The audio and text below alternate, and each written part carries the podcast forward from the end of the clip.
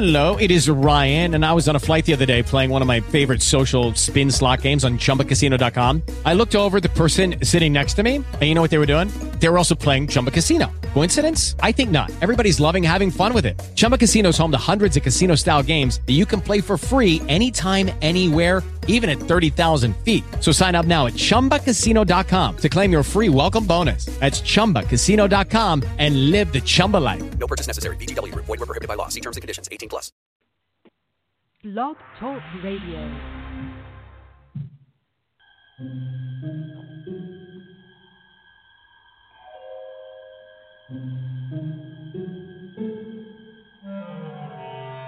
Archangels, ghosts, and Bigfoot. Oh my. It's just another night for Supernatural Girls. Real stories, real answers to life's biggest supernatural mysteries. And now, for another exciting interview with paranormal experts from this world and others. Here's your host, paranormal researcher Patricia Baker, on the one, the only, Supernatural Girls.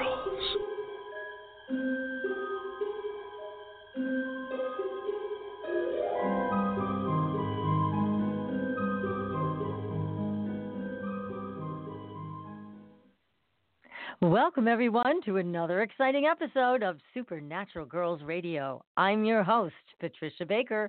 I'm here with my co-host, Patricia Kirkman. PK, how you doing tonight? I'm sweltering. It is hot as Hades today. Uh-oh. You can't. It's hard breathing outside. They said it was going to be 107. I don't think they lied. Ooh, it is brutal. Hot. And it's, yeah, and the winds, when they blow, it's just like being in front of a blast furnace. Oh my God. I think I'll just stay wrapped up in my office like I am with the air conditioner going as much as I can without bothering everybody else with it on tonight. But it is a hot one. It is a hot one. My goodness. Mm-hmm. Well, it's getting hot again in the news. We've got a lot of very strange things going on. That is for sure. You've been taking a look at the numbers of all of this, so please do tell what's going on. The main thing, I think, firstly, please, everyone, remember we're in retrograde. Anything to do with communications can and will get screwed up. There's no ifs, ands, or buts about it. It will happen. We just got into it as of Sunday at 4:40 in the afternoon. It hit full bore. We had a shadow period before that. So do remember anything to do with communications and or electronics can get screwed up. And speaking of screwed up, let's take a look at Jeffrey Edward Epstein. Yes. What a piece of whatever. What a monster. Mm-hmm. Yeah, tell us. Well, the bottom line, I took a look at his chart. And firstly, he tends, I won't say he's as arrogant as he comes across. He just knows who he is. He says what he thinks, and he doesn't care what anybody else thinks. It's all about him. He has major issues with females. Surprise, surprise. And he's very detailed. But when it comes to his ability to deal with changes and such, he deals with it as a 7 personality, which is the secrets or the secretive side of things. Also deals with his sexuality and sensuality. He is just really not a very nice man where other people are concerned.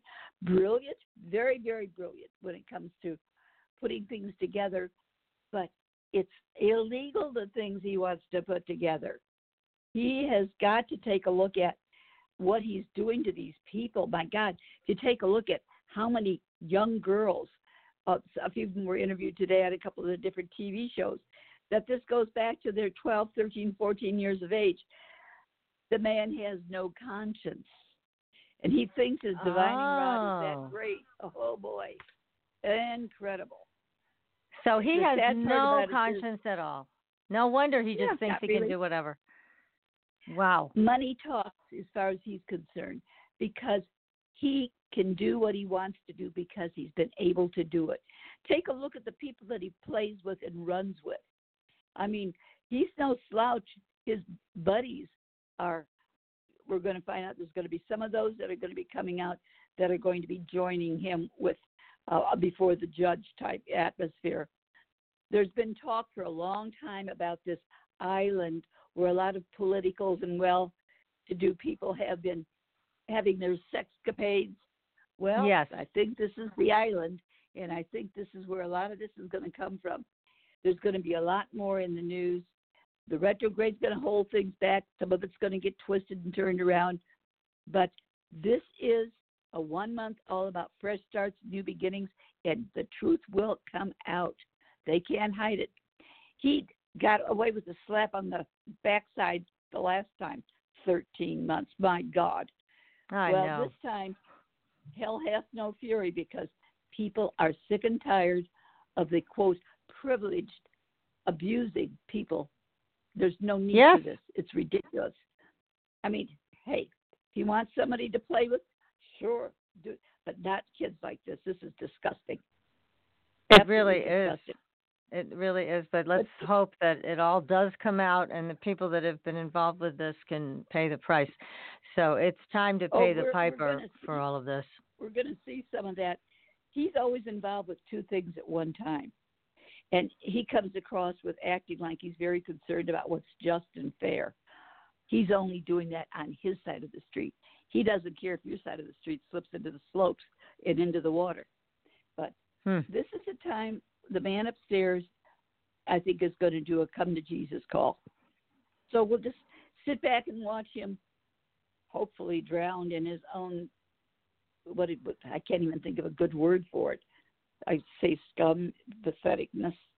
Whew, what a man. Well, it's total abuse. So it's good he's been caught for a second time, and hopefully this time there will be no lenience on what he's done. So that's all good. And I've heard from a number of people in the Secret Service that they're going to be stepping forward and speaking about Clinton and how Clinton was involved in this. They're not going to hold back. Yeah, right. And also that they are expecting... Yeah, they can't. And also they expect certain mainstream media people to fall with this. So it'll be interesting to see. And, yeah, we're all tired of the privilege getting away with it. So no more of that. Well, let's hope. You know, when we talk about rats leading the sinking ship, we're going to see a lot of them disavow what they know of him until they've got their own brand on him. You wait and see. Yeah. There's going to be more people, and it's going to be disgusting because as bad as this is, what's going to happen, the others that are going to be brought to task for it are going to be sickening. Mm-hmm. So, wow. Sorry, well, here we are. That's the way it is. It is. I heard they nabbed him when he got off his plane, so he couldn't take off and go to another country where we don't have extradition. So it's good that he is in custody. So a few things went right this time, despite Mercury retrograde. Now, what else do we need to be aware of? Mercury retrograde is going to come to an end a little bit sooner than the last few times, right? So it's just a few weeks away before the end of it? Usually, I think it's the 19th that's the last day. But yeah, I have to remember, the going into and the leaving of, there's always that shadow period. So even though we think it's all set, but anything to do with electronics, communications of any form, just be cautious of what you write down, what you say. Know that if something breaks down and doesn't work, don't throw it out. Put it on the shelf. When the retrograde's over, try it again. The odds are it could still work. Excellent. Well, that's good advice. Its own little hiccup. There's going to be a lot of them coming these couple of weeks. That's good. As long as that's all it is a hiccup, we're okay. So there is, again, a lot going on with UFOs. And, of course, we've got a wonderful guest tonight. And he's going to be joined by his wife, Linda. So it's both Richard and Linda Smith will be with us this evening. Isn't that great? And I think that's super. It's terrific. I love having a couple involved with this phenomena and sharing their experiences with us. We'll bring them on in a few minutes because, as everybody knows, UFOs have been headlining in the mainstream media, which is unusual. And this has been going on for the last couple of years, but lately more than ever before. So, you know, they're admitting, yes, there's stuff in the skies and we don't know what it is. And it's doing things we've never seen before, but they still haven't come clean, have they? Those stinkers. They still are hiding things. And one of the stories that we've reported on that's on our Facebook page is about the U.S. Navy's UFO UAP guidelines. They're going to keep them classified. So what does that tell you, everybody? I mean, all this talk about disclosure, just not sure when that's going to happen, well, if that's going to happen. Tell you. No, they're saying, well, yeah, we're going to let them report this to us, or we're not going to tell you what they said. So again, this is not transparency. This is not a willingness to share. Now, also, President Trump was interviewed by Tucker on Fox News last week, and he was asked about his opinion about UFOs, and the first thing he said was, "I can't get into it." And then from there, he said, "I'll speak personally." So his very first statement, "I can't get into it," that says it all. This is still highly classified information that they are not willing to release to the rest of us. So that's why it's so important, I think, to talk to people like Richard and Linda Smith and get their opinion, hear about their experience. You know, it's just so important to hear from people who have their feet on the ground about all of this UFO stuff.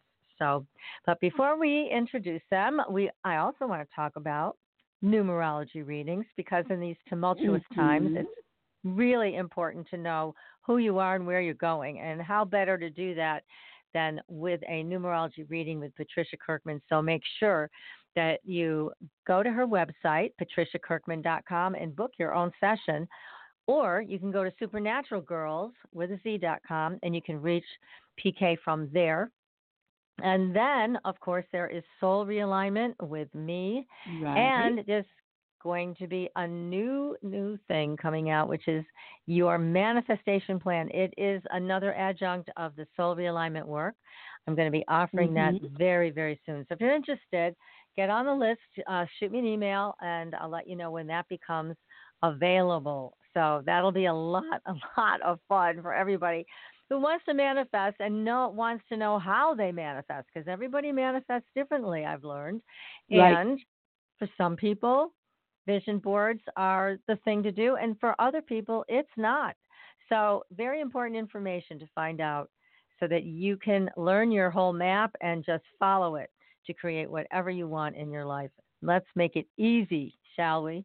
So let's see, what else do we want to talk about? I think we've pretty much covered it all. Make sure that you go to our Facebook page, like us, follow us on Twitter also. We always post great stories every week, and we shoot them out on Twitter as well. And there's so much coming out right now, so much. There was Dogman. It was a wonderful Dogman story with a photograph of Dogman, and we're going to get to that next time we have a cryptid expert on, like Ken Gerhardt or one of our friends there, talking about it. I'll tell you something. I'll tell you a secret. I learned this when I looked at that Dogman photograph. Dogman is an interdimensional. I can tell, and I'm going to get that photograph, and I'm going to circle all of the interdimensionals that were in that portal with him. So we are going to talk about Dogman next cryptid show.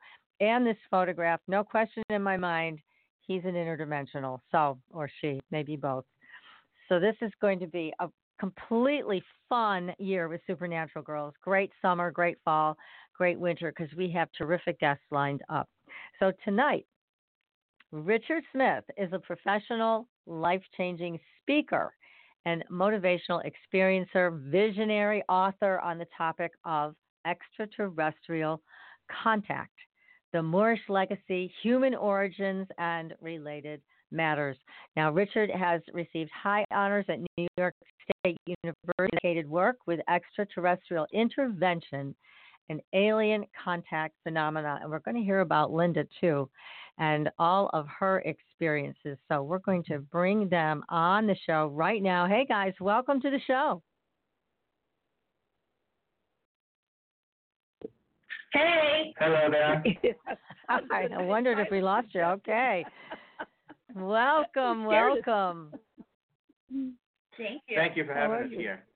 Yes, so welcome. Well, I'm going to let whoever wants to go first, and please tell us how you got involved with extraterrestrial visitors. Richard's pointing at me, so I guess I'll start. Okay. It's actually something that's always been in my life. I was 3 years old. My very first memory of having beings in my house, in the hallway in between my bedroom and my parents' bedroom.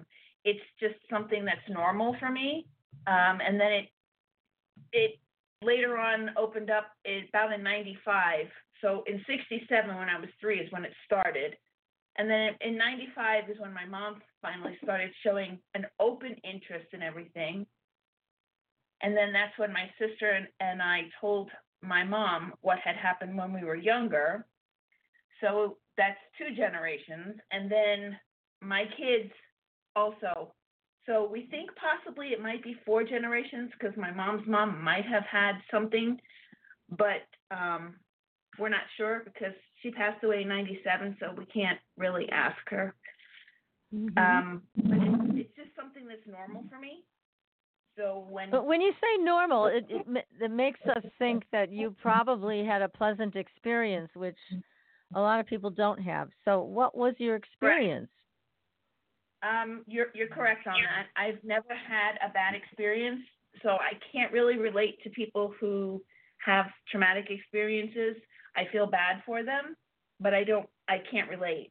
I kept it a secret for a long time because in New York growing up, you kind of got made fun of if you spoke about aliens, so I just left it alone. It wasn't until I started I started openly talking about it around 95 when I was in my adulthood, but slowly, not letting everybody in. Linda, what did these ETs look like that you encountered when you were young? The little ones, they were probably not much taller than I was when I was about 3, and I was a tiny little kid back then, so maybe 3 feet. I know they were taller than me. That's all I remember, and I remember they had like this iridescent bluish glow to them. When they saw, when I was younger, I used to sleepwalk from my bedroom to my mom's bedroom every night because I had what I thought back then were nightmares, and I just happened to catch them that one night, and they turned to me, and in my head I heard, "Go back to bed," and I did. I don't remember any more details from that night other than that. Were they very small people? I'm sorry? Were they very tall or were they very small people? Oh, no. I was only 3, and they weren't much bigger than me, so maybe 3. That's what I was wondering. Mm-hmm. Yeah, maybe 4 feet at the most. So you encountered them right in your house, and they told you to go back to bed. Do you recall ever being taken aboard a ship? Oh, yes, many times. I've even had training on how to fly a ship. Oh, my. Well, that sounds like fun. It is fun. So, again, you were not traumatized by this. It sounds like you were treated pretty well. And would you call these beings grays, or were they something else? There were so many different beings that I've seen, met, and trained with growing up. I hate to use the word grays because that has been just the blanket term for every alien out there for the longest time. A lot of the more frequent ones that I was trained by, I call the elders. Their clothing was different than all the others. They had a specific emblem on their clothing. They actually had hair. And their eyes were not the typical oval to the side, like the quote-unquote grays. They were more humanoid-looking. Okay, so they would be... Those would be considered the tall whites. No, right? They weren't tall either. They were... I'm only 5'2", and they weren't much bigger if they were maybe my size. Okay, so, but they had hair. That's interesting, and an insignia. You know, this reminds me, PK, of when Becky was with us, because Becky was very close with a group that she also referred to as the elders, and it sounds very similar in a lot of ways to, Linda, what you're describing. So again, there are a number of people that have had experience with different types of what they call ET entities. It sounds like you've encountered a lot of them. Have you encountered the praying mantis one? Yes. She's actually my mentor in my training. We have a very unique relationship. She actually assigned me when I was about 11. My job on the ship was to greet any of the children that were brought on board for training. And this one particular night, I remember being told that, and I say night because I don't remember anything during the day, that I was to take care of this one particular little boy. And I was told in no uncertain terms, you are to take care of this boy, protect him at all costs. And for was this a human? A human yes. child? It was. Okay. Yes. Yes. And for years and years, when I was in my normal, everyday, awake state, I always had this weird memory of a little red-haired boy, and I couldn't figure out who it was until December 11th of 1995 when I actually met the little red-haired boy who is now an adult. And it turns out that it's my husband, Richard. Oh, for heaven's sake. Yeah. You beat me to it. I was going to ask you if you ever ran into him again. Well, that's a good way of doing it. You marry him. Yeah. We've had a very long friendship from 95 till now. We only got married almost 3 years ago. Oh, you're newlyweds. Wow. Yes. Yeah. So, again, this is you've had a very pleasant experience. It sounds like you developed enriching relationships with a number of these extraterrestrials. And you've had experiences yes. being up in the ship, even receiving some training on how to fly them. So why are they here? Have they told you? Specific details about that, no. What I do know is that the training that I received growing up then turned into my initiation when I was about 11, which 11 is a big number for me and a lot of other people. Since you're into astrology and everything, you know, 11 is a master number anyway. Right. At my, I call it my coming of age at 11, they initiated me into a an intergalactic sisterhood. And I've just continued training. My job is pretty much to protect the children. Any experiencers or star children that are here on Earth, and to also make sure that we experiencers still remember how to be a child and look through the eyes of a child. Okay, so you're talking about a high level of innocence. But let me ask you this. When they say that you're supposed to protect the children, and we know that ETs have been experimenting with our genetics forever. Now, when they tell you to protect the children, are they talking about human children or hybrids or both? Yes, both. More the hybrids, the star beings that are coming here within the past 20 years. Mm-hmm. There's a lot more here than have been in the past. How many children do you feel that there are that you are overseeing? That I personally am overseeing, I would say more than 100. My goodness. Yes. One of the things that we've learned from Dr. Jacobs about the hybrids is that because they're grown outside of a womb, they don't really know a lot about human interaction, human life. They have to be taught. And so is that one of the tasks that you have, is to teach them how to blend in with the rest of us? Yes, and I will tell you that that also goes to one of my own children. She's I was allowed to keep one.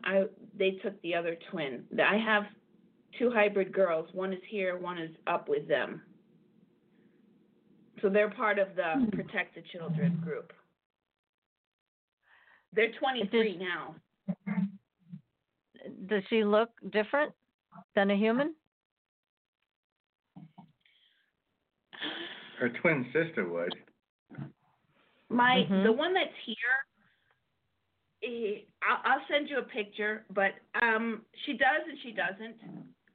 But if you put her next to a hybrid, a made-up hybrid picture, they kind of look similar. My daughter has very large eyes. She's just been very different ever since she was born. And is Richard the father, or is an alien the father? Yes, both. So again, we're back to the genetic manipulation. Now, one of the things we learned from Dr. Jacobs, who's been on the show a few times, is that they, I'm not talking about a human birth, but when there is not a human birth, when it is strictly genetic manipulation and a lab-grown child, infant, then it's really quite a different entity than what you're describing with your daughter. So yes, there are a number of what I call true hybrids, which is they are genetically manipulated and grown in labs. Those are the ones that we've been told by Dr. Jacobs need particular amount of attention to be able to assimilate. And because they just don't get it. They don't understand it. It's not natural to them. And I'm dying to interview one on our show. So if you ever come across one who wants to come and talk about it, we'd love to have them on, because I can't even imagine the challenges that they face despite the help and training they may have had from abductees that have been told to teach them. I mean, this is really stuff that's hard to teach. So how many of those have you encountered? Have you encountered any large groups? Because they usually have a hive mind, too. I have not, in my awake state here during the day, have not. No, everything is done during the evening or during my sleep state. Usually about 3 o'clock in the morning is a pretty active time. Well, that's usually when I come back. Yeah. Because I wake up every day between 3 and 3:30. But they did introduce me to the twin back when they were about 9 months old, I would say. Maybe a little younger. I was in a very large round room with my mom sitting there next to me. It was a very cold, sterile environment. White, everything was white from what I remember. A little hazy, because I think I was still a little groggy, but I remember one of the elders walking towards me, and behind her, or him, I don't know, I think they're asexual, was a very tall being with hair in an all-white jumpsuit holding a baby, and they were headed right towards me. And I could hear in my head, "This is your daughter."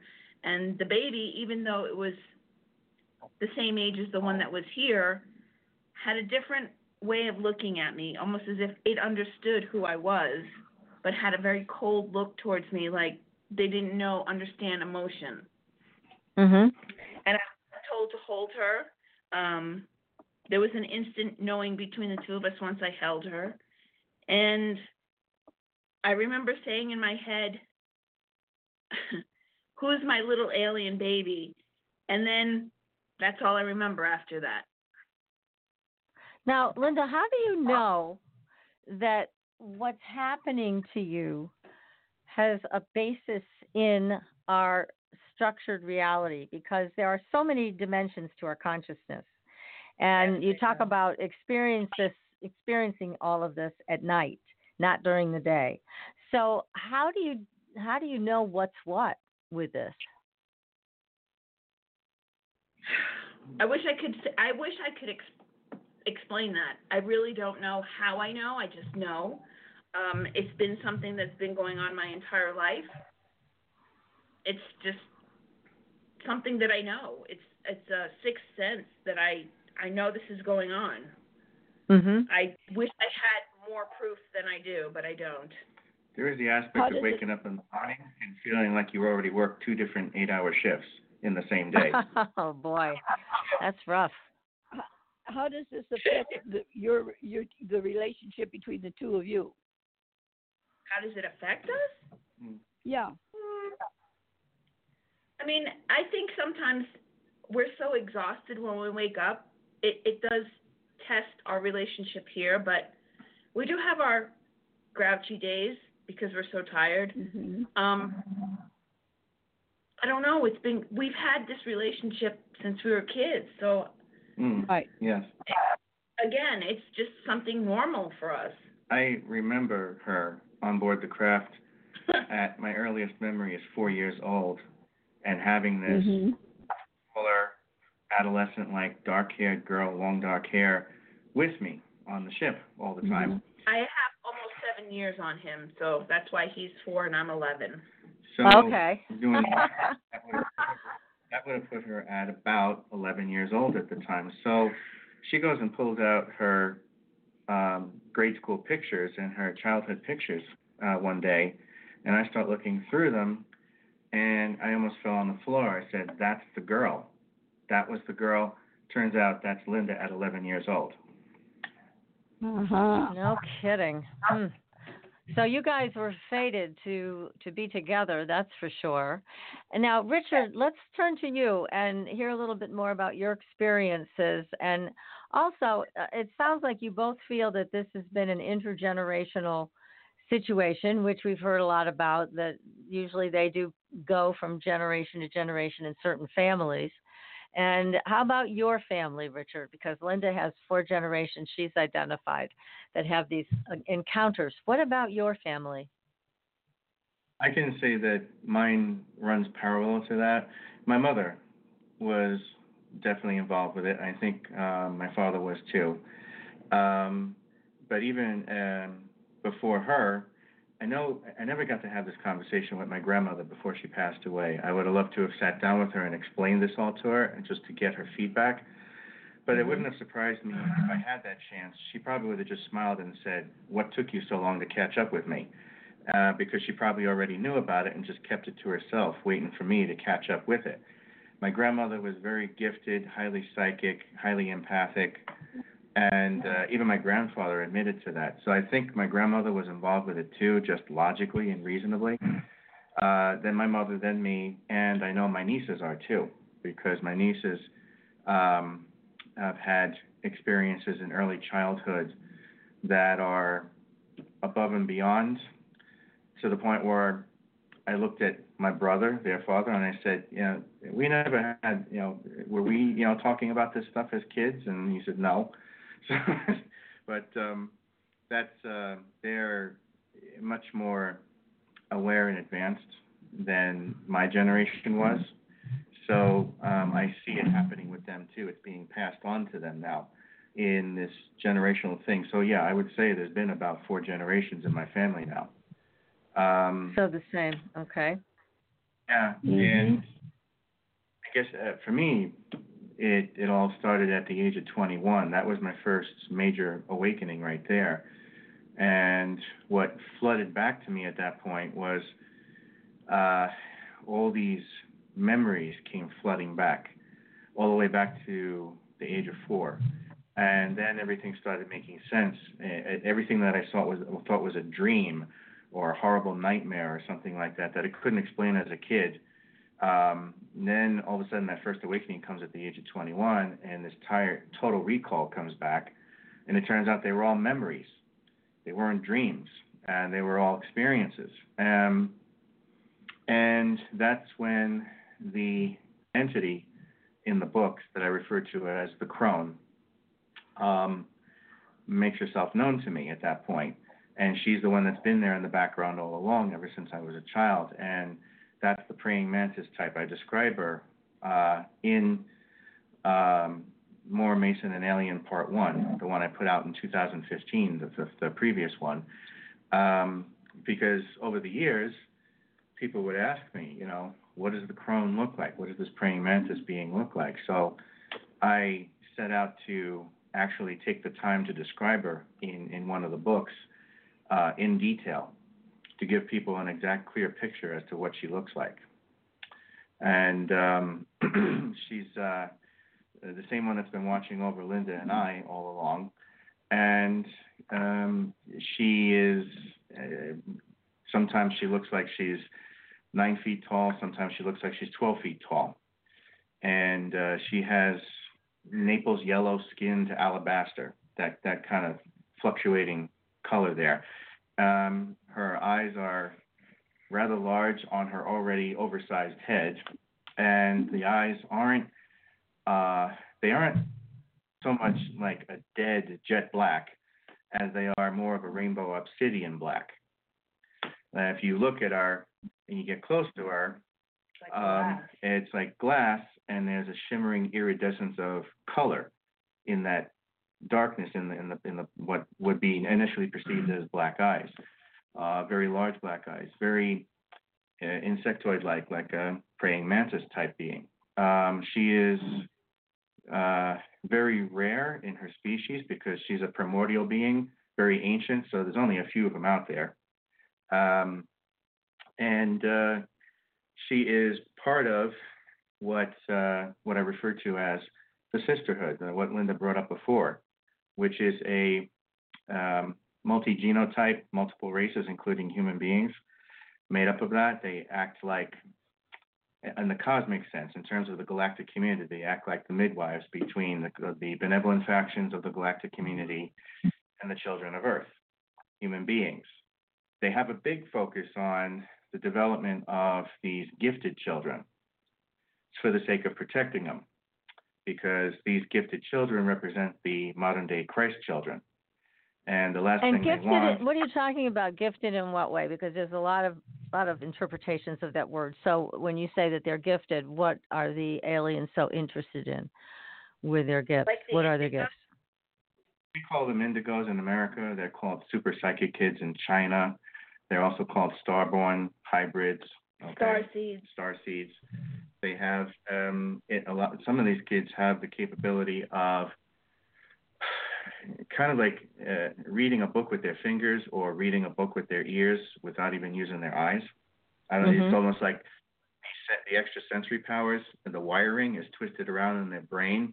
And I don't mean twisted in a bad sense.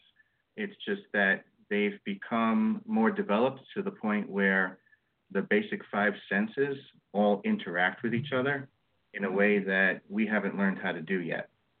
Mm-hmm. And they're also capable of carrying on an adult conversation with you, like you're talking to a little tiny adult. The level of abstract thinking that these gifted children exhibit is abnormal. In my very first book I put out in 2005, I have a quote in there in the beginning. The book is called Legions of Light, Armies of Darkness. That was actually the first book many, many years ago. And there's a quote at the beginning. The daughter that Linda mentioned before, when she was 3 years old, she climbed up on the dining room table, sat Indian style, looked me right in the face and said, "I know you come here a lot because you love me." And I almost fell on the floor hearing a three-year-old say this, because I could tell in her eyes she had the adult intelligence to understand all the abstract implications of what she meant by saying that, mm-hmm. which is not something a three-year-old can comprehend. And this one did. Mm-hmm. And Linda's mother was there with me, and she leaned over, looked at me, and said, "Where did that come from?" I said, "I don't know. This is the first time I'm hearing it." So, but no, it's been a very special relationship there. And so now, let me just ask you this, because it sounds like, again, okay, I just want to back this up for our listeners. So you have had positive experiences with a number of different extraterrestrials. They happen mainly at night, on different levels of consciousness, more than likely. And I think we just lost them, PK. We did. Like we can't. They'll be back. They'll be back because we've got a lot of questions here. I know you've been asking great questions. I've got some questions here that need answers. So as soon as they come back, we'll get them back on the air. But what we're going to do right now is we are going to take a very short commercial break. You're going to hear from one of our sponsors at the very beginning, Astradian. You can find them at astradian.love. And what I want you to remember is this. If you want to try out the Astradian products, which are tremendous, very high mineral content, all natural, be sure to use the coupon Supernatural because that will give you 10% off and they will send you free samples also. So I'm going to go to a quick commercial break, everybody. We are speaking with Richard and Linda Smith tonight about our extraterrestrial visitors, friend or foe. We're going to get into the foe part when we come back. So stay tuned, everyone. You are listening to Supernatural Girls Radio. Pure essential oils, specialized minerals, and a revolutionary anti-aging technology. Astradian combines the best of all scientifically proven ingredients in easy-to-use creams, lotions, and concentrated serums. Astradian's advanced line of products take your skin to a new level of being healthy and beautiful. We offer a variety of collections that address all your skin concerns. The Essential Anti-Aging Series treats and moisturizes your skin for a long-lasting, younger look. The Multivitamin Series promotes healthy skin with high-quality vitamins and minerals. The Sports Series restores skin from cellular damage and stress. Astradian also offers a revitalizing solution for hair and a professional series for doctors and medical spas. Visit astradian.love today and begin your new journey to healthy, beautiful, youthful skin. Astradian, beyond your expectations.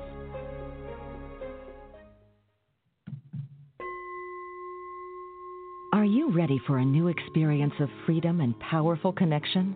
Would you like a positive, effortless change in your life? Then come to CosmicFusion.com, where we offer the most advanced energy clearing and expansion techniques in the world, with a Quantum Vortex Energy to activate your divine blueprint and life's purpose. When your soul leads the way with Cosmic Fusion and Quantum Vortex Energy, you can break clear of past difficulties and blocks with the power of the Source. With Cosmic Fusion, the Source energy does the work for you. It's easy and effortless. Listen to our free meditation right from our Cosmic Fusion website, the Cosmic Code Meditation. Sign up for one of our interactive webinars today. Come to Cosmic Fusion. www.kosmicfusion.com to experience an effortless awakening and transformation. Are you ready for an upgrade? Are you ready for a new experience of living in the fifth dimensional magic and powerful connection? Then visit CosmicFusion.com today. CosmicFusion.com.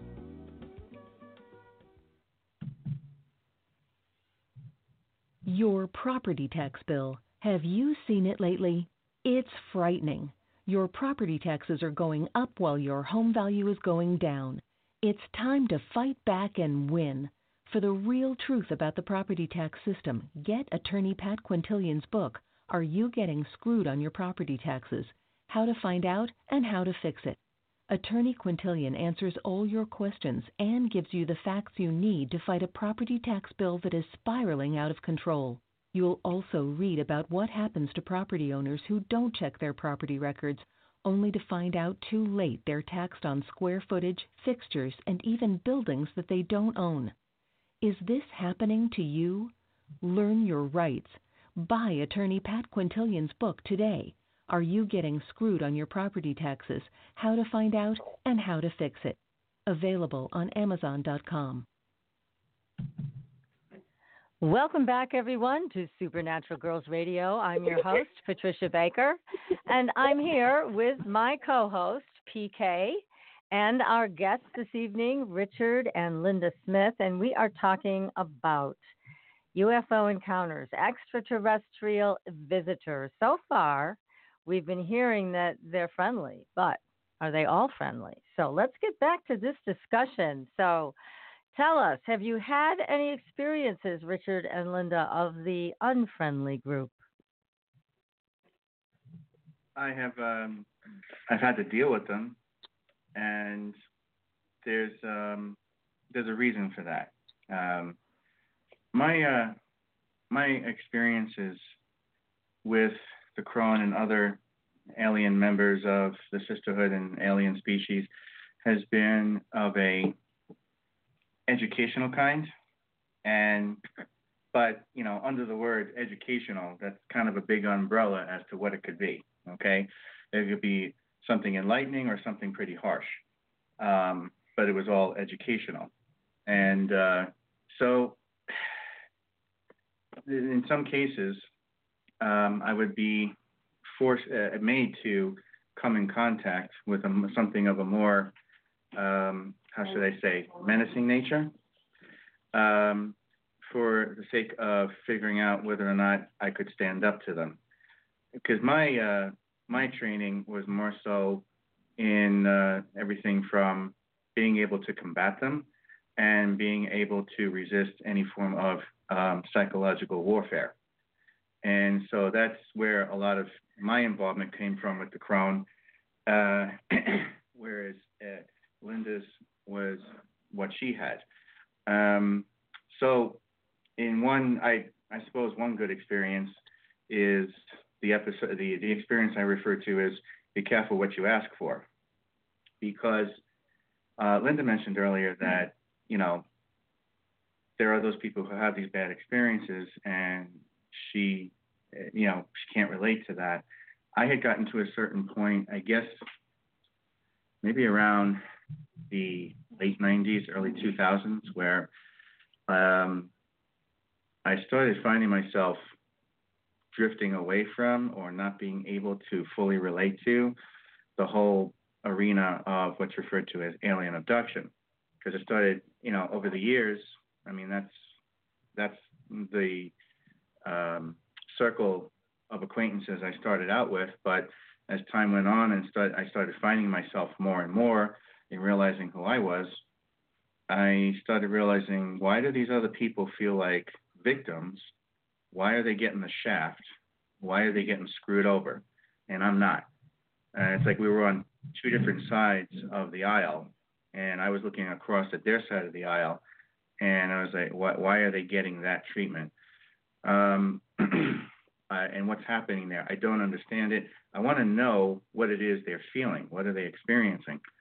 So I went back to the Krone at one point, and I'm like, I explained it to her. I said, what the hell is all this about? You know, what they're going through is not what I'm experiencing here in my experiences. And she looked at me and she said, do you really want to know what they're feeling and what they go through? You want to understand that? And I said, yes. She says, okay, remember, you asked for it. And so she intentionally dropped me into a scenario where I had to go and rescue a hybrid child out of a very dangerous scenario, because in my books I talk about what's referred to as the hybrid war, whereas you have this malevolent nature that tries to sabotage these hybrids and turn them into these sleeper cell assassins, so to speak, sort of like you see in the movie Scanners with Michael Ironside, that kind of thing. And it's the job of the sisterhood to stop that and anyone who works with them, okay? So I was sent into this scenario twofold, one, to do what I was sent to do, and two, to get my answer. And she's just said, okay, here we go, you're in. And she just threw me into it. And then I was in this scenario. Now, whether the scenario I'm about to describe was a real experience or manufactured to teach me a lesson, I don't know. But in that experience, I'm running through corridors of what looked like maybe an underground base. And I have this child on my back, strapped to me. And I am running at hole and ass at full steam, because behind me are these rabid lunatics coming after me, these not so nice alien types. And of course, you know, they could easily transform themselves from standing upright to standing on all four legs and running at me like rabid wolves, okay, canines. They look like canine beings. And they were hellbent on stopping me from taking that child. And I was hellbent on getting it out. So, you know, this was like the irresistible force meeting the immovable object. As I'm running, I have to go through these hurdles here to get around as they're getting closer and closer. I get cornered at a certain point. I reach a dead end. There's just nowhere else to go.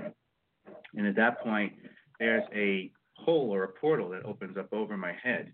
Turns out it was a ship hovering, waiting for me. And the only choice was, do I save myself or do I save the child? Because two of us couldn't go in time. So I quickly take the child, hand it up into the portal, into the ship. And it was one of the members of the sisterhood that grabbed it, pulled it through. It might have actually been Linda, I'm not sure. But the portal closed. I looked at him and said, take off. I'll stay behind and hold them off. The ship closed the portal on the bottom and took off. And at that point, I hear them behind me. And they start circling around me like a pack of wolves. And they decide to, at that point, stand up on their hind legs. And they're salivating at the jowls. They're getting ready to pounce on me. And at that point, I just closed my eyes because I knew that was the end of it. And as soon as they go to jump on me, all of a sudden, I'm pulled out of the scenario. And there I am standing next to the crone again. But here was the catch. I was now forced to watch the rest of that scenario play itself out while I was standing next to her. So it was still my body in that scenario. And she forced me to feel every ounce of pain as they ripped into me and tore me limb from limb. Oh, and then when it was over and there was nothing left of me, and I'm looking at my body ripped limb from limb like a grizzly bear just gutted me, the crone leans down to me and says, there you go. You got what you wanted. Next time, be careful what you ask for. And that was the end of that. Well, you know, it's very interesting because, again, I'm going to ask you the same question I asked for Linda earlier. How do you know that all of this isn't just being manufactured by them?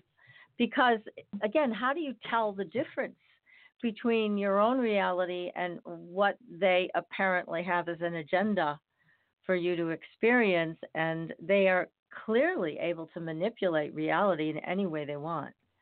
How do you know? Well, she definitely is. And that's why I refer to them as educational experiences, because some of it is bona fide, true blue, real, and some of it could be manufactured to teach a lesson in your mind. I mean, well, and basically, though, all of it can be manufactured by them. They have that type of power. They can do that. Yes, that is possible too. I mean, if we're living in a matrix, which we created with our own human mind, and if the entire universe is based on the human mind, then guess what could be done with an advanced species? Well, here's another scenario, and this is something to consider, and it's probably not the most comfortable thing to consider, but we had a guest on the show several times, Jerry Wills. Now, Jerry is the only one I know, and PK, you know Jerry.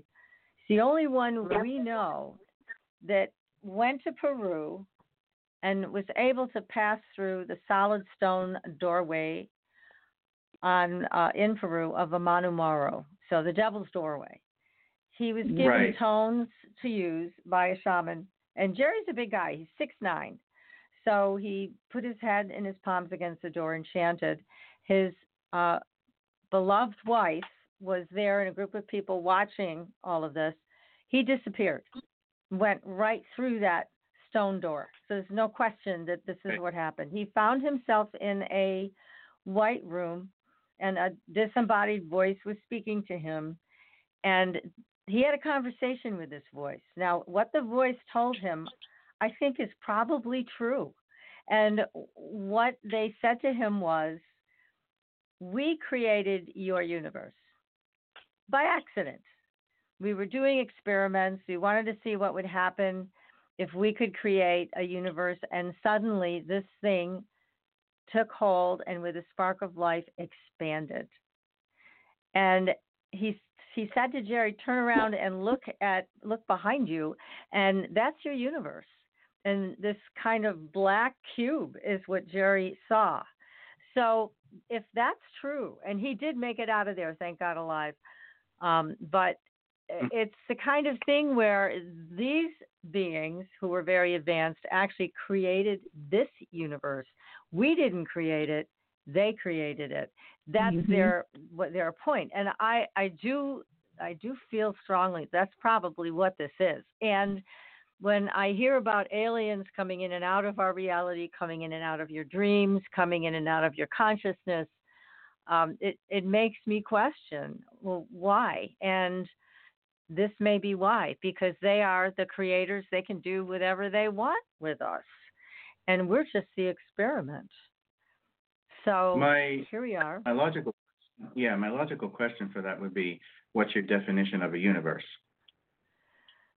It is what we see and what we know in terms of planets, moons, stars, people, and other things. It's connected through all of these different doorways through to other dimensions. I mean, it's just that who created it? And what they told him is we did. We did it by accident. So I think it's just a very interesting premise and to examine all of these things. And because we've heard from a lot of people like you that have had experiences, some of them positive, some of them negative, some of them still questioning, was it positive or negative? I mean, even Travis Walton, I mean, he was taken up in a ship and he thinks he was just in the wrong place at the wrong time. And I think he's right. I think that's absolutely true. That's what happened to him. But his experience was quite different than yours. It's not something that they came to him in dreams. He was physically there, and he got caught up into the spacecraft leaving after taking plant samples, and they brought him back. But it's just there's so many different experiences of this. It's such a big rabbit hole. So I just find it fascinating. I'm glad you both had positive experiences, but other people have not. Some people have been disembodied, and like you talk about being attacked, some people have had that happen in Brazil, where they've been torn apart or they've had organs removed, and it's horrible. When I say they've taken me at night, I'm how do I explain this? I sometimes call it the in-between. I'm me. I'm just, how do I explain this? It is me. I just think that they use me when everybody else is asleep. I can't explain. I'm not sure how to explain this, but I don't think that it might be an alternate reality. I'm not sure, but I don't think it's dreams. I don't use that word dreams at all. Well, they can also open up a side pocket. Yes. Too. Yeah. There's that as well. And just as a side note, Travis Walton is going to be one of our guests at our conference coming up. One of our speakers next year. Please tell us when and where so that our audience will know about this. Yeah, it's called the Human Origins Conference 2020. It's going to be April 2nd through 5th, 4 days. And it's going to be at the Isleta Resort and Casino here in Albuquerque, New Mexico. And the website is humanoriginsconference.com, all one word. It's we're getting ready to release the 2020 version of the site, so it's got a few more revisions. There's an under construction page there, but we're 2 inches away from releasing the conference site updated from what we had this year. Yeah. So, but that's Travis the website. Travis is just one of 18 speakers. 17. That sounds great. That sounds like it's going to be wonderful. Oh, yes. Yes. Well, good. And as you get closer to that date and time, just make sure you send us an email so we can post it on our Facebook page for everybody to remind them. Okay. So if they're going to be out in your area, they can come and enjoy that experience with you all. So, yeah, I mean, it's just, again, the rabbit hole's pretty big, and so many of these experiences, they're just so very different, each and every one of them. Have you encountered the reptilians, either one of you? Yes, I have. And that is one of the things that the sisterhood is constantly on guard about. There are good reptilians who have jumped ship against their own, for lack of a better term, empire, and they've seen the light, and they realize that they have to, get on the ball here, because what they were working for and who they were working for is not so good.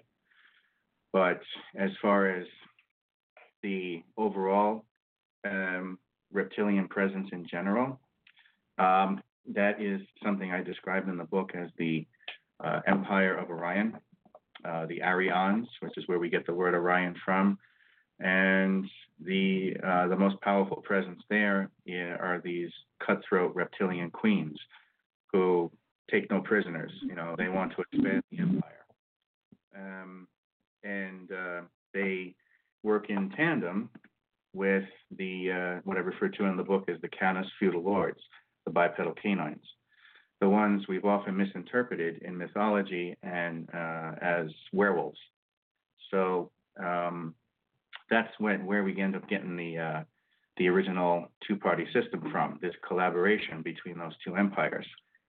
But and where are they? Are they underground? I mean, we've heard a lot about that the reptilians are in an underground area, and that's why they're not seen very often. That would be the ones working here, okay? The ones who are operatives here.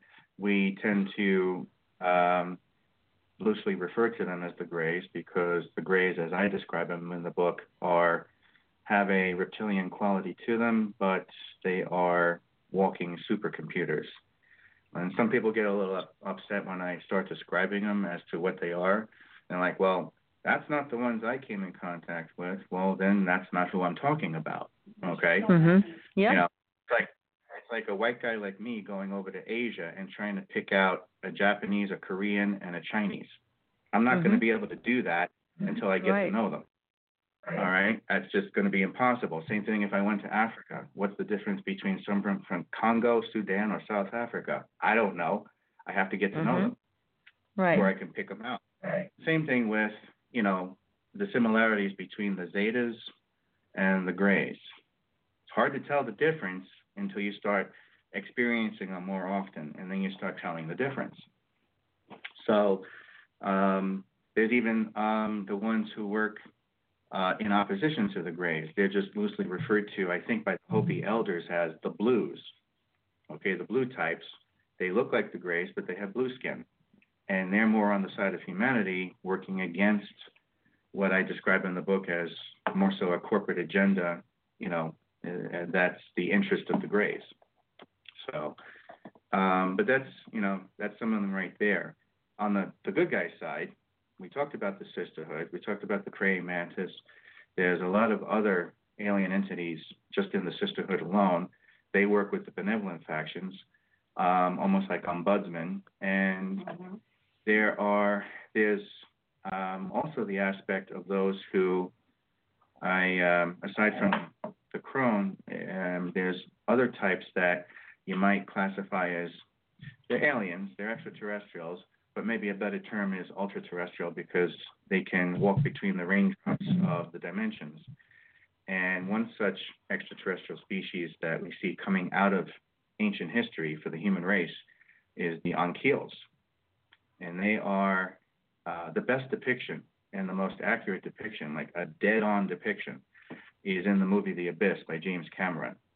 That's what the Ankylos look like. They are an avionic, bird-like race of beings, and it's by mispronunciation from that word, Ankyl, that we get the word angel. Because, and that's where the mythology of angels come from, because over time, Ankyls became mispronounced as Angeals, as in Los Angeles. And from Angeal, you get angel. And when you look at what they did for the human race, you can understand how that was actually pounded into the cell memory and racial memory of the human race from long ago, and why we would perceive them as angels, because they are the ones that gave us a leg up with our ancient ancestors by giving us the gene for passion. It's a sacred genetic code. You don't mess around with it. And they are one of the special extraterrestrial, ultra-terrestrial species out there that are in charge of taking care of that, so that not every Tom, Dick, and Harry out there that wants to act like a master geneticist can start planting life everywhere at random for no apparent reason. So for us to have consciousness, for us to be self-aware, I think, therefore I am, like Shakespeare would say, you have to have the gene for passion, that genetic. And that comes from the Ankylos, and which is where we get the word angels from. So when you hear the phrase something about, let's think on it and leave it in the hands of our better angels, that's what they're referring to. Okay. Well, that's very interesting. And now it sounds like you guys have your job with them, which is to protect the children, and that is your cause. So what about, a lot of people talk about the fact that they've been implanted. They have implants. There have been doctors that have removed these physical implants. Do you have implants? Do they have any reason to put an implant in you? In all the years as a child or a teenager, in breaking bones and getting sprained ankles or busted fingers and having to have the doctor do x-rays at the hospital, there's never anything that really specifically came up about that for me. But then again, we weren't exactly looking, and I don't think I've ever found anything specifically on me that I could point a finger to and say, oh, that's it. There was, I suppose, many years ago, I think when I was a teenager, I had gotten very sick with dehydration that just came out of nowhere. And they had to get me to the hospital to hydrate me again, because it was really getting bad. For some reason, my body wasn't retaining fluid. And once they got that under control, though, and my body started leveling off, I ended up coughing up something that was rather strange. And it felt like there was something solid or metallic in the phlegm. Being a teenager, I didn't think anything of it at the time, because I was just feeling so crappy at that point, recovering. I coughed it up and got rid of it, and threw it away. But I remember when I first coughed it up, I was like, what the hell is that? And why is that coming up from my throat? So I think back on that years later, I'm like, maybe I coughed up something like that and didn't even know it. So, there's that just anecdotal note there. No, nothing I can physically point a finger at and say, oh, that's it. Right. But that is strange, that experience that you had. What about, now you've been both of you very vocal about your involvement with extraterrestrial visitors and what they've been teaching you, and just you've been telling the world about it.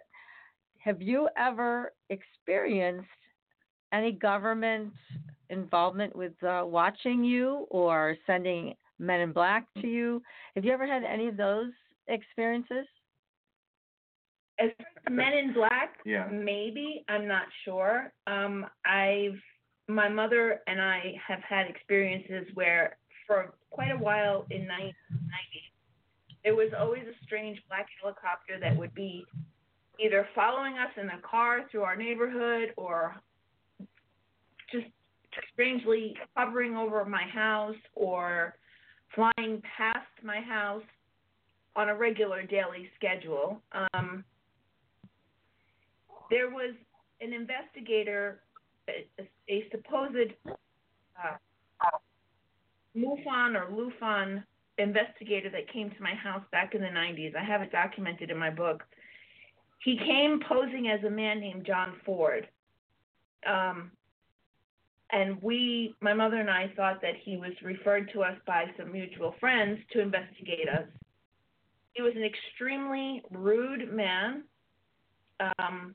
Didn't give me the best experience of being investigated. I thought, great, somebody's going to finally believe me and investigate us.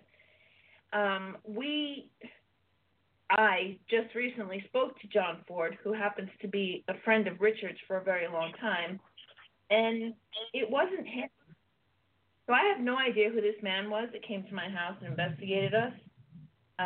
Did he identify himself as associated with any particular agency? The Long Island UFO Network, which John Ford was, I believe, the director at the time. Yeah.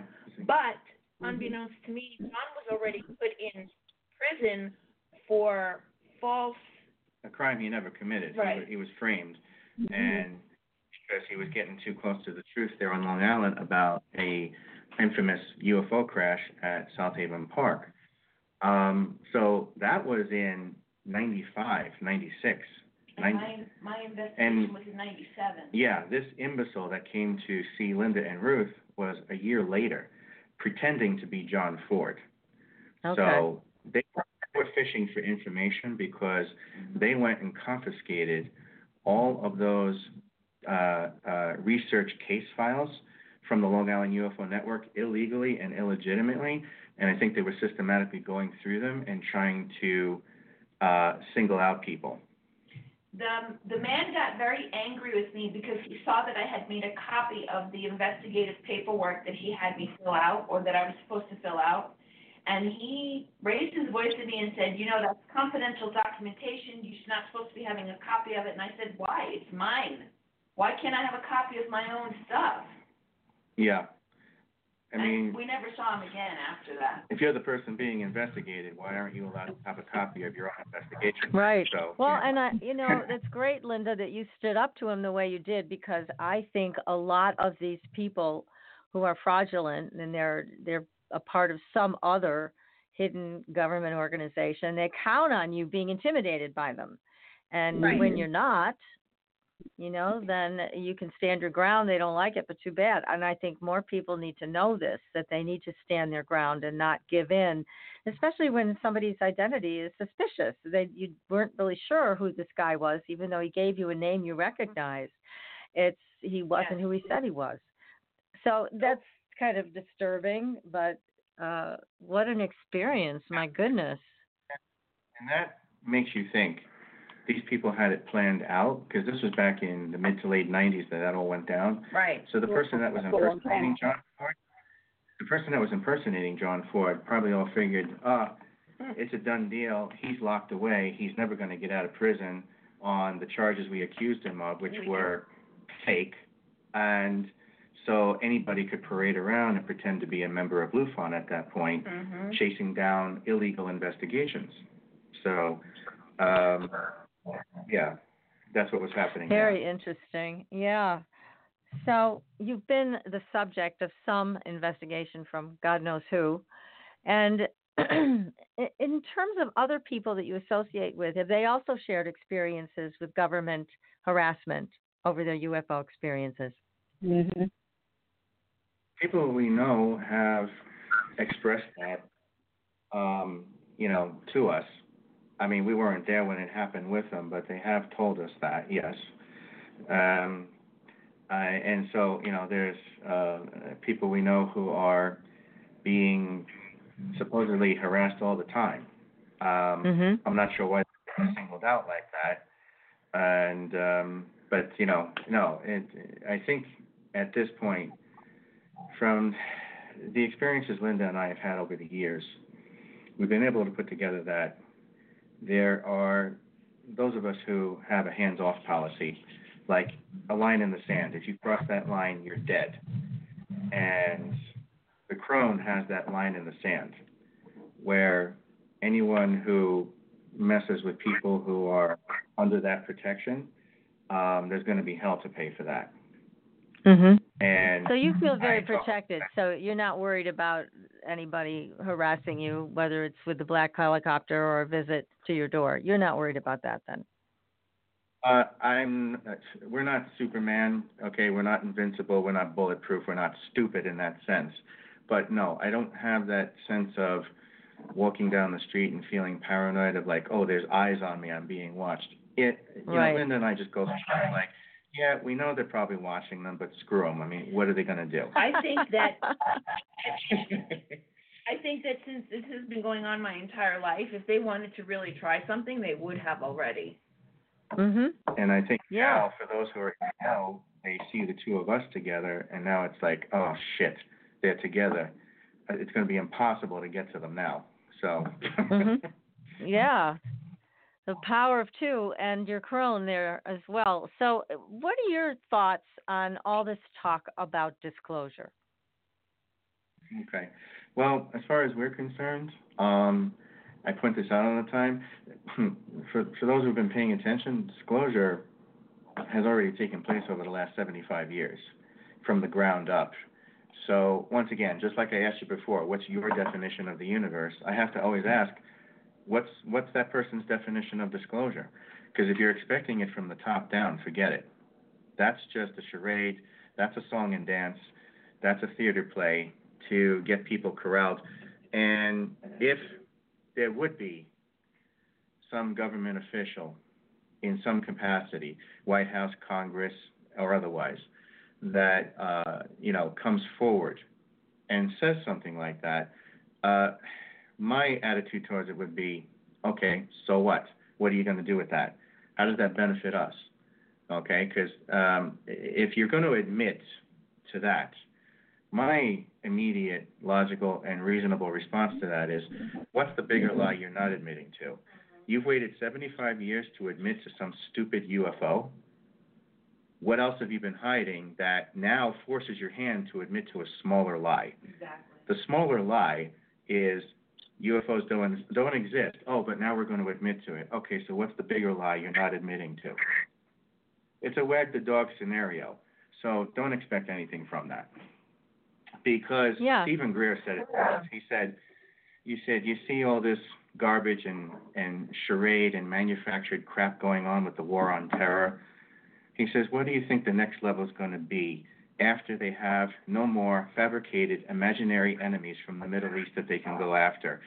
They're going to have to pick and create another enemy, and that next enemy is going to come from a manufactured Martian, a manufactured Venusian. So after the war on terror, you're going to have a manufactured, fabricated alien invasion and a fabricated war on Earth. And yes, we do have the technology to manufacture a fabricated war, alien invasion that's not even close to being true. Mm-hmm. Oh, goodness. That's scary. It's really, go ahead, PK. Yes. No, I said it's very scary to think that they could set things up in that fashion. And we're going to be drawn into it. The great book you guys should read, it's called Raven Rock. Okay, the subtitle is something like, the government's plan to save itself and let everybody else die. And it has to do with, it starts in the 1950s, at the beginning of the nuclear age, right after dropping the two bombs on Japan, and them seeing what that did, and the shock and horror that there is no way to prepare for a nuclear war or win it. But it takes place from there, late 40s, 50s, 60s, 70s, 80s, right on up to the present, right here and now. And you guys should read it, because if you read between the lines in that book, you know where they're hiding all the UFOs at that point. And what they talk about is the advanced capabilities, the stuff that's been declassified at this point, which this author, Garrett Graff, busted his ass putting together with what he could get his hands on. And it's an outstanding book. And the type of technology that the United States military had is always 20 to 30 years ahead of the consumer market. So, we thought smartphones were all the rage when they came on the scene with BlackBerries, iPhones, Windows phones, and Android phones. But there was a lot more that came before that with the U.S. military before the first smartphone even showed up. So you have to figure what you see as advanced technology now in the consumer market was already there 20 to 30 years before, behind the scenes, because it filters through reverse-engineered technology from aliens that's handed off to the Navy specifically, and then from the Navy it filters down to the other aspects of the military where it's needed, and some of it's handed off to what you might refer to as Area 51 and other military bases underground. But there's a filtration process it goes through as it disseminates through the military, and then from there it disseminates into the corporate market, and then from the corporate market it disseminates into the consumer market. and that's a 20-year gap. So by the time it gets to you and me, it's already 20 years old. Yes, exactly. Exactly. Well, yeah, I mean, we've talked about this ad nauseum on the show, that when it comes to the government admitting to what they know about UFOs and extraterrestrials, there's no benefit for them to admit it. So why would they? And it just doesn't make sense. But yet we do see more and more in mainstream media, they have admitted that, yes, there are things in our skies that they cannot explain, and they're not ours. So that at least has come out. And there was a question that we've been asking everybody about, why now? Why are they actually admitting to the objects in the sky now? There's got to be some pressure coming from somewhere, because, again, why else would they be doing it? And I'm wondering if your extraterrestrial contacts shared information with you about that? I think that it's not just our contacts, no. I think that more and more of us are coming together as groups and waking up to the fact that we've been lied to for so long, and now their backs are being pushed up against the wall, and they're going to have to start admitting something. So they're giving us a little cookie every once in a while. Papa Bush said it back best years ago. He said, if they ever found out what we were up to, they'd run us down in the streets of America and skin us alive. And so by slowly admitting to it, they're just trying to avoid another French Revolution, okay, where everybody got killed, okay, including the guys who led the revolution. They got crucified too. So that's what they're trying to avoid, because to admit to it opens up the floodgates that all the other countries on the planet were ahead of the game. We're the only backwards country on the planet that hasn't admitted to the UFO issue.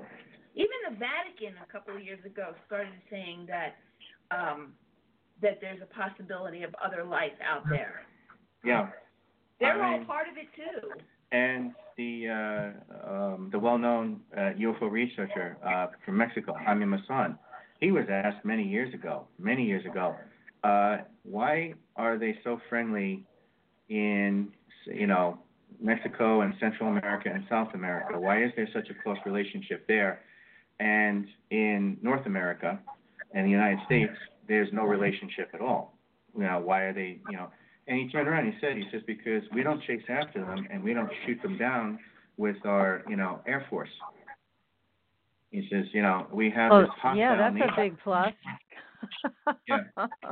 So, that's nice when you're not shooting at somebody. So they feel like they're more accepted. Plus, I know that there's been many sightings in Peru where they've had, over 200 people in the media actually witness it.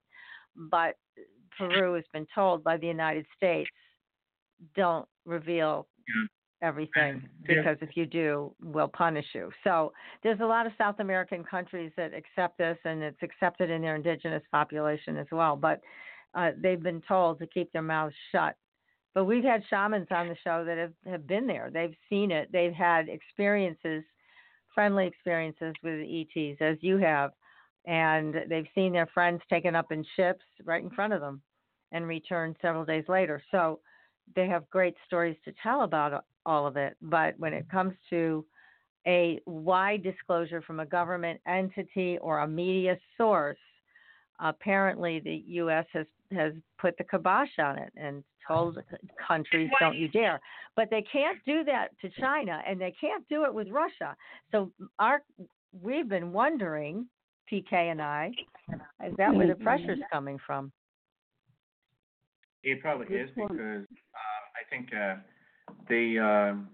Russia and China represent a huge block of the Security Council in the UN. So they're like, look, we're admitting to it. We've been researching it for years openly. China even openly studies their own super psychic kids, and they openly study their own pyramids, the Shensi pyramids over there, which are activating again. Okay, just like in Egypt and South and in Mexico. So they actively admit to it. But, they're in a position where they have nothing to lose by admitting to it.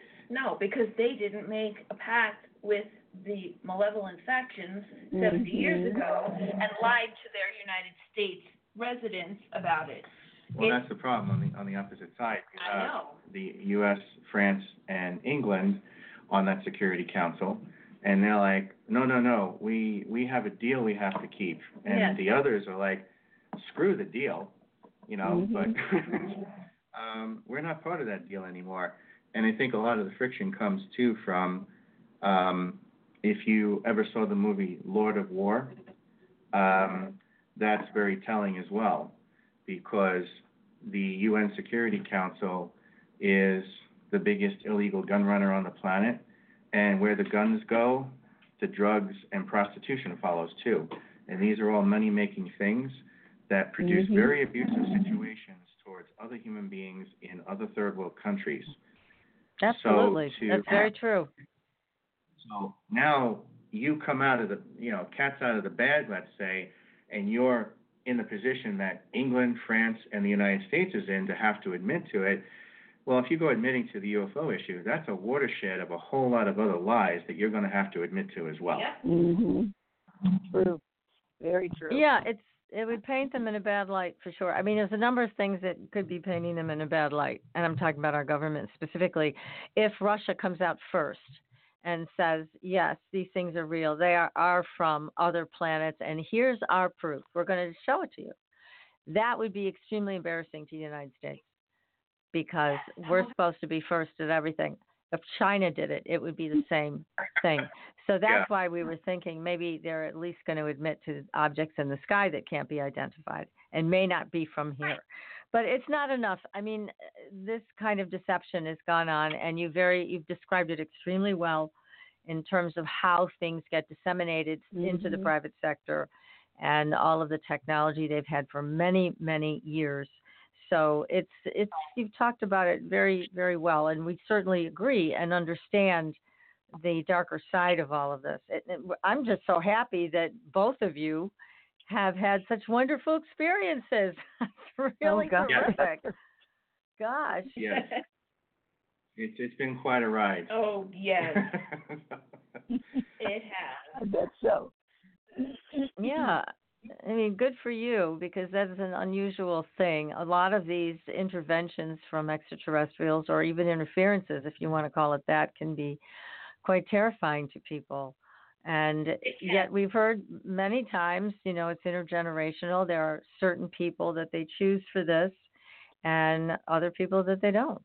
So it's obvious it's in your lineage. There's a genetic reason why they work with you rather than others. So it's just a fascinating discussion that we've been having tonight about all of what you've been through, and it's all been positive for the most part, and it doesn't sound like there's a negative to it. If people want to get in touch with us, they can go to our official website, which is ufoteacher.com, and our books are on the website too. I think it's fabulous. It's very fascinating. You've both done such a great job of letting us hear without it creating a fear or anticipation, but we do know what's coming, and you've got a good way of letting us be ahead of the game. Yeah. Thank you. It's been a pleasure talking with you guys, too. Thank you very much. So, again, give us your website and so that our people can go and see you. Just repeat it again if you would. Sure. Our official website is ufoteacher.com. That's all one word, ufoteacher.com. And, our bios are on there, our information, events, and the book link is on there, too, to our books as well. And the conference. And in the conference, yeah. Yeah, and the conference is Human Origins. It will be in New Mexico in 2020. It sounds wonderful. You're going to have 18 different guests, including Travis Walton. So it sounds like just a wonderful gathering of like-minded people, and how great that will be in a beautiful environment, as you mentioned, with the mountains in your backyard. What could be better? That's terrific. If your guests are interested, our keynote speaker for the conference is going to be Andrew Collins, and he's got a slew of books out there on human origins. Yes. Yes, he does. So this has been great. Thank you so much, Richard and Linda. This has been an absolute pleasure having you on board with this ride we've taken tonight. And we hope your conference is a big, smashing success. And, again, let us know exactly what the date is, and we will post it on our Facebook page. So until next week, everybody, you take care of yourselves. Be safe from that Mercury retrograde. Oh, God, yes. We've got, I know, really, we've got the alien hunter coming back by popular demand, Daryl Sims. He's coming back next week. Until then, we'll see you on the Blue Highway. Good night, everyone. Good night. Thanks for listening. Tune in next week for another radio adventure with Supernatural Girls.